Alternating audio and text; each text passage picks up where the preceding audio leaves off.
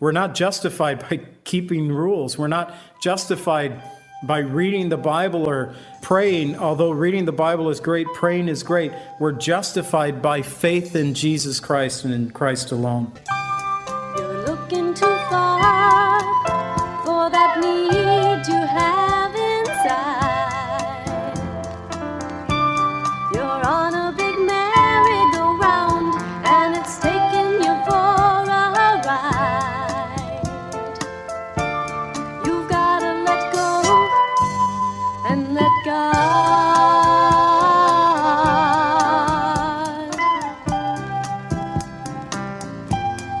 Welcome to the Cleansing Word.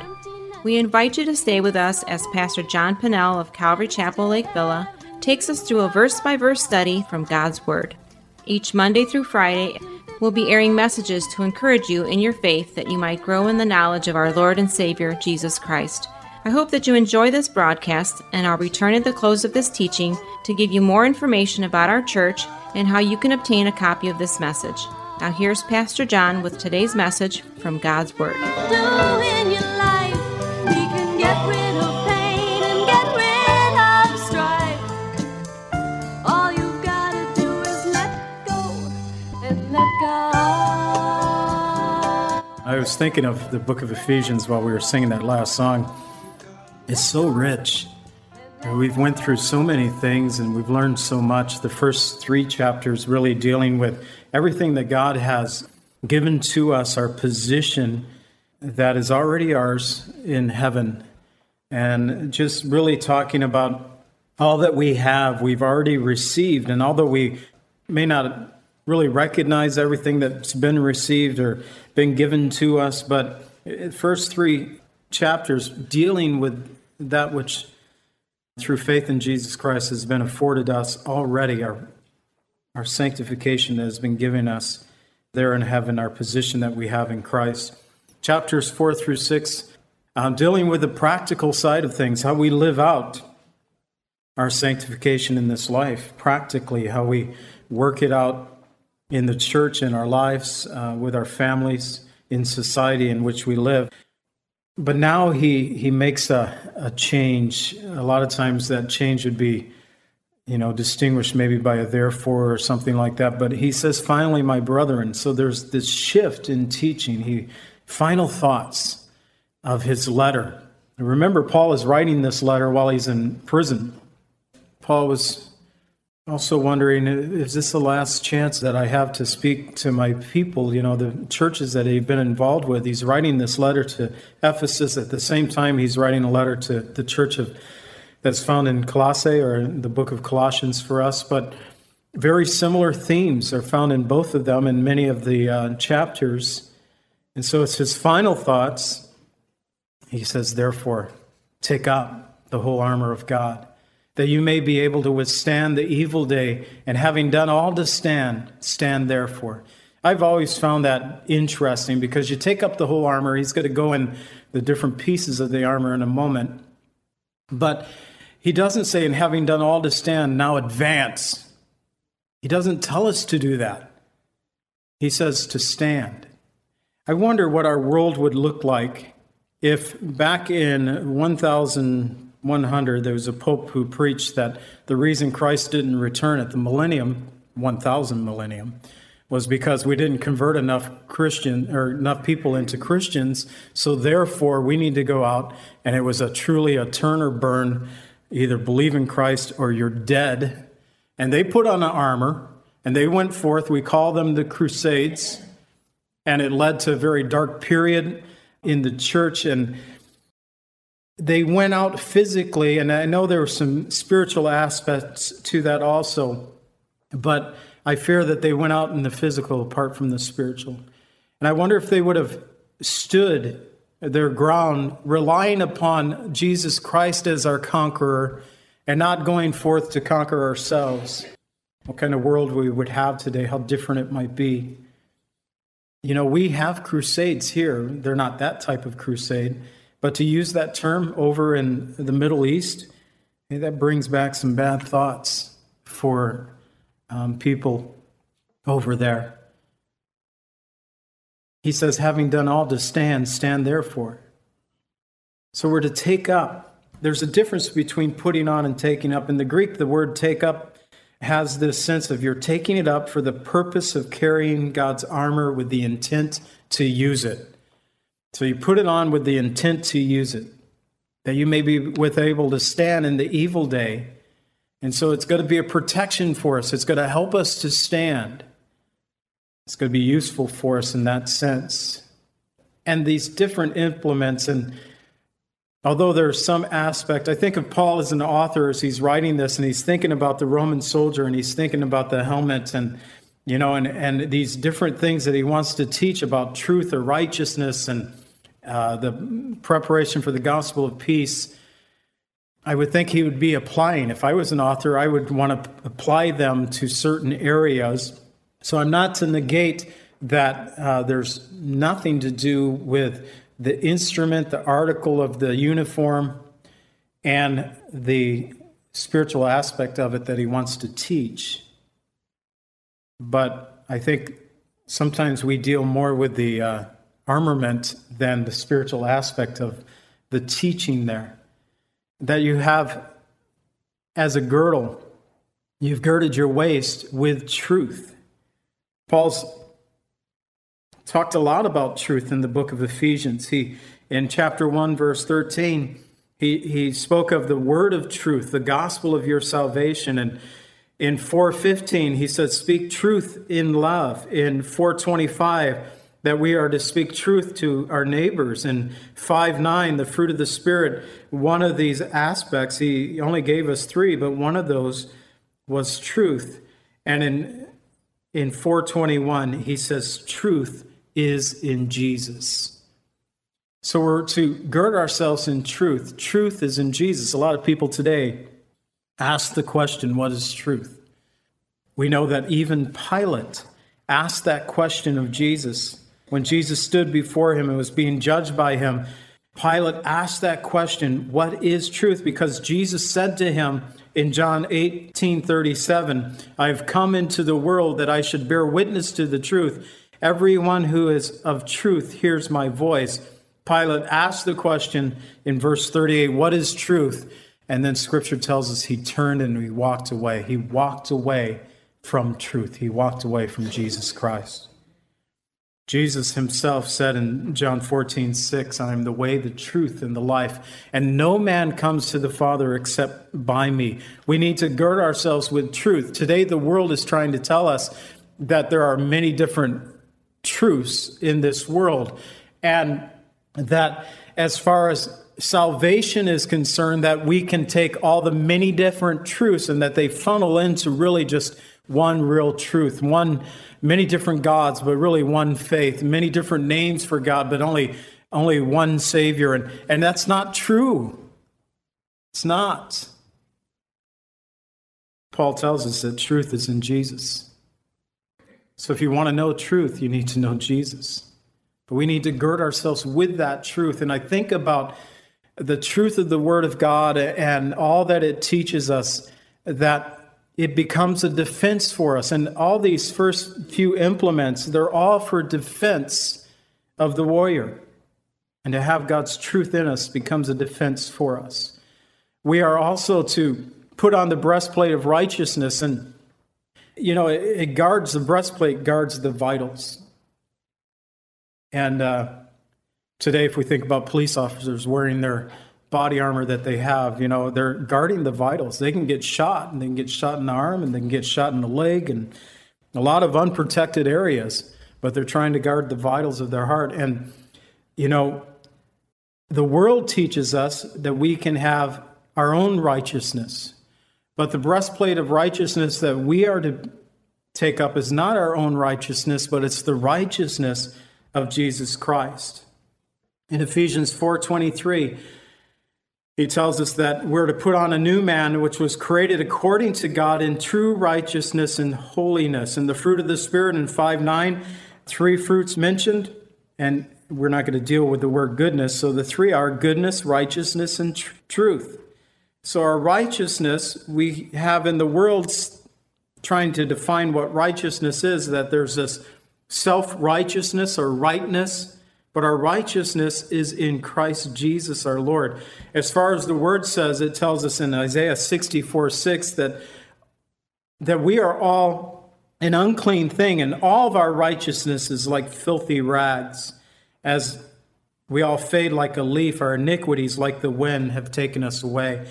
So we need the righteousness of Jesus Christ that has been given to us. And so you put on truth, you put on Christ who is truth, but now it's the Lord again. It's his righteousness. In Romans 3 21 through 24, it says, But now the righteousness of God apart from the law is revealed, being witnessed by the law and the prophets, even the righteousness of God through faith in Jesus Christ to all and on all who believe. There is no difference, for all have sinned and fall short of the glory of God, being justified freely by his grace through the redemption that is in Christ Jesus.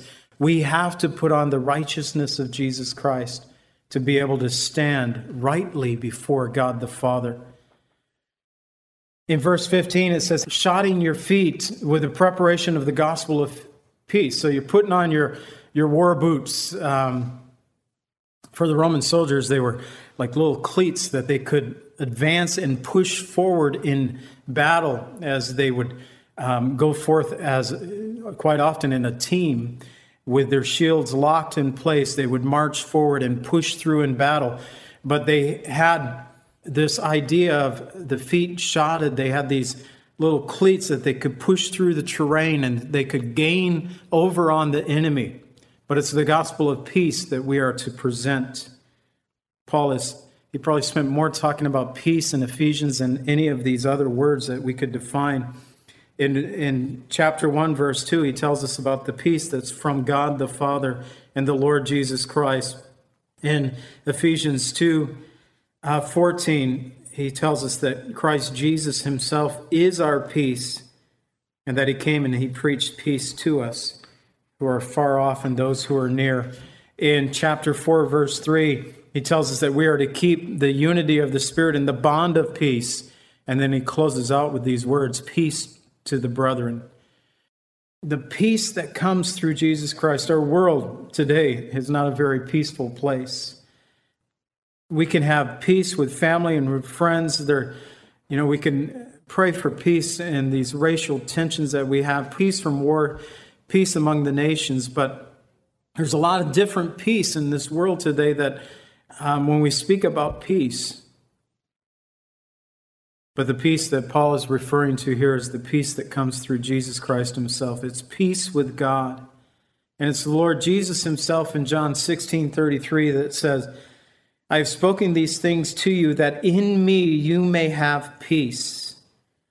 We think about putting on the, the war boots here, and we're going forth with the preparation of the gospel of peace, that we're bringing peace to people, not Although it may seem to be a battle for them, the end outcome of faith in Jesus Christ is peace, peace for their souls. And we have that opportunity to present peace to others, the peace of Jesus Christ, Jesus Himself saying, In me that you have peace. The next thing that we take up is the shield of faith, with which you'll be able to quench the fiery darts of the wicked one. Now, Thinking of the the soldier again, he's got the body armor on, he's got the breastplate of righteousness, but just like with our police officers, our uh, military, the soldiers today, you know, they have body armor, but it to cover every part of the body would make you useless in battle because you couldn't move. You know, you'd it's like go ahead, hit me. You know, I'm I'm protected everywhere, but I can't move. I can't see. I can't breathe. I can't do anything. So you have to have freedom. You got to be able to see. You got to be able to hear. You got to be able to speak, to shout, to yell, to move your arms and your legs. And so the shield was an instrument that they used for defense, but it was to deflect the incoming, whatever it was. In this case, it's the fiery darts of Satan. So you have your breastplate of righteousness, but there's other areas, and Satan knows, man, if he can't take you down um, in one area, he's going to go after another. I heard this illustration years ago. I think the only reason it stuck with me is because I was a brick mason for 20 years. But there was a Sunday school teacher once that he's teaching a lesson. He described a wall And he says Satan never just tries to, you know, roll the wall down of your life. He just starts picking at it bit by bit. And he begins to pick at the uh, lower parts of the foundation. You weaken the wall enough, eventually it will fall. And that shield of faith in Satan, we can kind of picture the body armor on the breastplate of righteousness, but um, the shield is to to kind of protect the other areas. You know, he can't get at your heart, so he's going to go at your your knees. He's going to hit your arm. He's going to hack at you in other areas, and so we have this shield to deflect the fiery darts of Satan. But it's faith, and he's talked a lot about faith. Ephesians 1:15. I heard of your faith in the Lord Jesus, your love for the saints. 2 8, that you have been saved through faith. 3:12 that we have confidence through faith in him. Uh, 3:17 that Christ may dwell in your hearts through faith. 4 4 that there is only one faith, he tells us, one Lord, one faith, one baptism. That's Ephesians 4 5. Uh, Ephesians 4 13, that we come to a unity of faith. And he closes out again in 623 with peace, love, and faith as we looked at last week. But to have faith, it's, it's a word that it's a reliance upon Jesus Christ. It's an act of believing in the Lord Jesus Christ, that there's faith not in man, not in mankind, but in God's only Son, Jesus Christ. In Galatians 3:22, all scripture has confined us all under sin that the promise by faith in Jesus Christ might be given to those who believe. In verse 23, but before faith came, we were kept under guard by the law, kept for the faith which was to be afterwards revealed. And then Galatians 3:24, therefore the law is our tutor to bring us to Christ that we might be justified through faith. We're not justified by keeping rules. We're not justified by reading the Bible or praying, although reading the Bible is great, praying is great, we're justified by faith in Jesus Christ and in Christ alone. The helmet of salvation. He says to take up in verse 17 the helmet of salvation, which is the Word of God. And so you take up the helmet of salvation. I think I read that wrong. Helmet of salvation and the sword of the Spirit, which is the Word of God. I put two together. So the helmet of salvation, we take up the helmet of salvation, we put it on, and it's our salvation that we have in Jesus Christ. And he didn't use the word salvation again in Ephesians, but he did use the word save a couple of times, and it's a very well known portion of Scripture, Ephesians 2, verse 5. He says, By grace you have been saved. Verse 8, he says, For by grace you have been saved through faith and not of ourselves. It is a gift of God that salvation comes to us by God's grace. It's through faith. But that is how we take up the helmet of salvation. Our salvation is a wonderful gift of God, but it comes to us by placing faith in Jesus Christ. Romans 3:23 tells us the wages of sin is death, but the gift of God is through Jesus Christ our Lord. To have that salvation, you need to place your faith in Jesus Christ. And finally, the Word of God, the sword of the Spirit, which is the Word of God. He tells us here, this is the only one that he defines for us in the sense of we have the sword of the Spirit. What would that mean? I, am glad he told us because we would have had a lot of different speculation on what the sword of the Spirit was. But he makes it simple. He says, The sword is your word. It's the word of God that He has given us. This is the only implement of all this armament that is for offense, for going out with the word of God. We take up God's word in our lives. In Ephesians 1:13 he called it the word of truth. In Ephesians 5:26 he reminded us that we're to be washed by the water of his word. You know, the greatest example I think of using the Word of God that we have in Scripture, although there are many, was when Jesus was tempted there in the wilderness 40 days and 40 nights. And it tells us that being tempted 40 days and 40 nights, after that time, Satan then came with three specific temptations to the Lord. And in every one of those things, Jesus used the Word of God to, we could say, parry the blows of Satan, that he used the word of God. When Satan told him to turn the stone into bread because he was hungry, he says, Man shall not live by bread alone, but by every word that comes from the mouth of God. And so he used the word of God to, to defend himself against the blows of Satan. When Satan took him up from the temple and told him to jump to prove himself, and then Satan used the word of God and said, Doesn't the word say that the angels will come and not even let your feet get hurt on a stone? And he was dealing with this, and Christ again turned it back on Satan. And he was victorious because of this. Victorious over all the temptations because of the Word of God. Seeing all the kingdoms of the world, he was victorious because he used the Word of God. It is through Jesus Christ that he has given us this great hope that we have. But I fear too often we only partially take up armament. We take up the helmet of salvation, but we forget to put on the breastplate of righteousness. We gird ourselves with the girdle of truth, but we forget to shod our feet with the gospel of peace. We take a shield and forget the sword, or take the sword and forget the shield. How many movies have you seen of soldiers who have sword and shield? They usually get in trouble when they lose one or the other, don't they? I mean, sometimes I today they make everything unbelievable.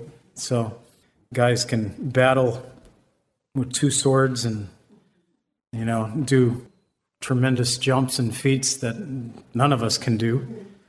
We know it's not real. If it was real, they'd be clinging to that shield, clinging to that sword, because it'd be their only hope. Well, it is real. We wrestle not against flesh and blood, but against powers, against principalities, against powers, against rulers of darkness of this age, against spiritual hosts of wickedness in the heavenly places. The battle is real. Christ is the victor, he's the conqueror, but the battle still continues, not in the sense of who's going to win. We know who wins, but the battle's still raging while we are on this earth. And we need to have every part of truth, of righteousness, of the gospel of peace, faith, salvation, and God's word. Everything that we can possibly have to help us in this war that we're in. People's lives are on the line. Our own faith is challenged so often.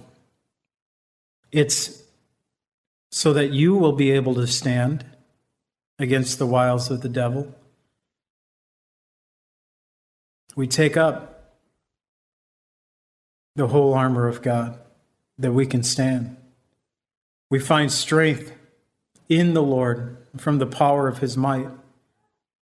But the battle's going to continue on until he calls us home. And I want us to to put on to take up the whole armor of God. You know, we can take up the sword of God's word. We can read the Bible from Genesis to Revelation. We can neglect to use it in defense when Satan is firing those darts at us and you know he's challenging us like he challenged Christ and Christ came back with the word of God each time and was gained victory because of it. Really consider the different armaments, consider what they represent, and uh, be willing to put these things on in our lives. Father, we ask that you would be with us today. We ask that you would bless our time together, bless our fellowship. I know, Lord, this is just a challenging day for my own family. I just pray for our fellowship, for the work that you've called us to. And Lord, I pray for this great portion of Scripture. There's so much richness here, Lord, and I know I didn't present it thoroughly or maybe not even that well, but Lord, help us to get it. Help us to put on the armor. Help us to take it up. Help us to realize and recognize that the war is not only physical, but it's very spiritual by nature. We pray in Jesus' name. Amen.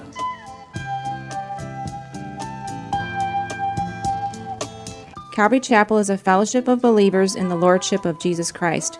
Our greatest desire is to know Christ and to be conformed into his image by the power of his Holy Spirit.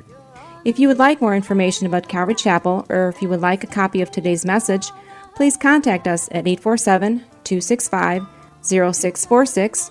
That's 847 265 0646. Thank you so much for joining us today, and may the Lord richly bless you as you worship Him today.